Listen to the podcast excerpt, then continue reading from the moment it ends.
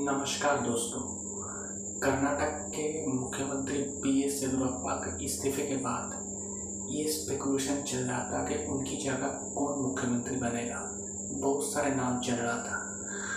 लेकिन कर्नाटक की जो विधायक दल की बैठक हुआ, उनमें जिनको मुख्यमंत्री के हिसाब से चुना गया, वो है बासवराज बम्बई। और ये बासवराज बम्बई आखिर है कौन? और इनको क्यों सीएम चुना गया और इनके सामने क्या क्या चैलेंजेस है, ये मैं आपको स्टेप बाय स्टेप बताऊँगा। पहले ये जान लेते कि ये बासवराज बम्बई है कौन? बासवराज बम्बई एक पॉलिटिकल फैमिली से आता है, क्योंकि उनके पिता एस आर बम्बई, वो भी कर्नाटक के मुख्यमंत्री रह चुके हैं। ये बासवराज बम्बई पहले पहले जो है टाटा मोटर्स पूना में टाटा मोटर्स के लिए तीन साल काम किया है। और उसके बाद उन्होंने पॉलिटिक्स ज्वाइन किया। पॉलिटिक्स में उन्होंने पहली बार जो है कर्नाटक लेजिस्लेटिव काउंसिल में इलेक्टेड हुआ था 1998 में। उसके बाद वो जो थे, वो पॉलिटिकल सेक्रेटरी भी रह चुके हैं एक और मुख्यमंत्री कर्नाटक का जे एच पटेल उनका पॉलिटिकल सेक्रेटरी वो रह चुका है। उसके बाद उन्होंने 2008 में जेडीएस यानी कि जनता दल यूनाइटेड, उनको उसको छोड़कर भारतीय जनता पार्टी ज्वाइन कर लिया था। और सबसे बड़ी बात जो है, ये बासवराज मुंबई जो है, लिंगायत कम्युनिटी से आता है।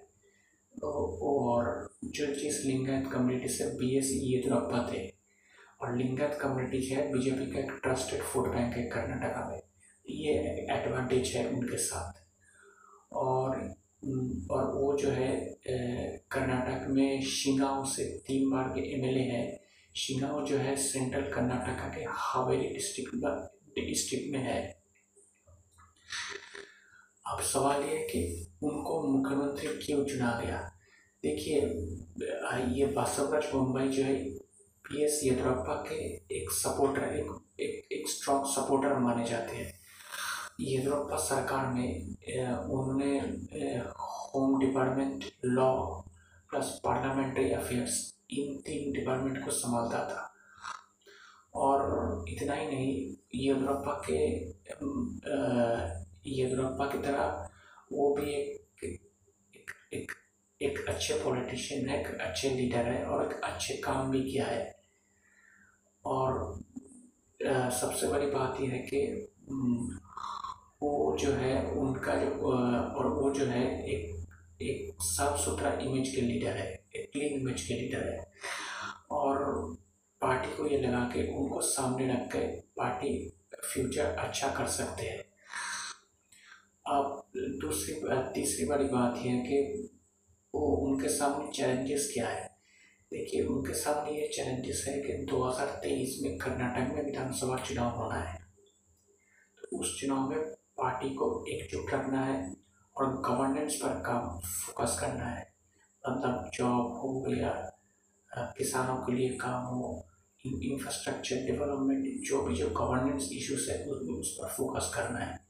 उन्होंने ये भी कहा कि मुख्यमंत्री का शपथ लेने के बाद के अभी उनका जो प्रायोरिटी है फ्लड कोविड और डेवलपमेंट इन इश्यूज़ पर अभी काम करना चाहता है। तो डेफिनेटली उनके सामने चैलेंजेस बहुत बहुत है। उनको देखना पड़ेगा किस तरह से कैबिनेट को रिशफल करते हैं किन किन लोगों को कैबिनेट में लाता है। ये भी एक एक चुनौती होगी किन को ड्रॉप करता है जिनको ड्रॉप करता है। अगर वो नाराज़ हो जाते हैं तो उनको कैसे मनाते हैं। ये भी उनकी ज़िम्मेदारी होगी। और उन्होंने ये भी कहा है कि ये यदुरप्पा का जो ब्लेसिंग्स है, उसको लेकर वो काम करेंगे। उन्होंने मोदी और अमित शाह और जे पी नड्डा इन सबको शुक्रिया कहा है।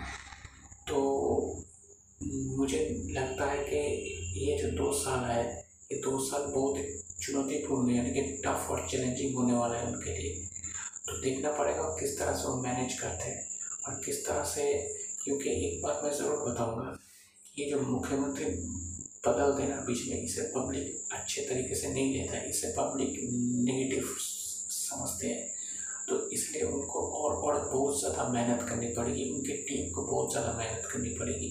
अगर कर्नाटक में दो हज़ार तेईस में फिर से बीजेपी की सरकार लाना है तो देखना पड़ेगा वो किस तरह से Karnataka as a new chief minister Karnataka को डेवलप करते हैं और आगे ले जाते हैं। इस पर डेफिनेटली हमारी नज़र बनी रहेगी। दोस्तों, मेरा नाम प्रियोव्रत गांगुली है।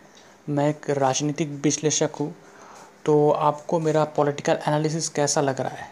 अगर आप मुझे, मेरे एनालिसिस के बारे में या मुझे कोई का कमेंट करना चाहते, कोई मैसेज सेंड करना चाहते तो आप मुझे ईमेल कर सकते हैं। मेरा ईमेल आईडी आप देखना, मेरे प्रोफ़ाइल पर है Mishti man nine at the rate of Gmail dot com Mishti man M I S T I M double A N nine at the rate of Gmail dot com शुक्रिया।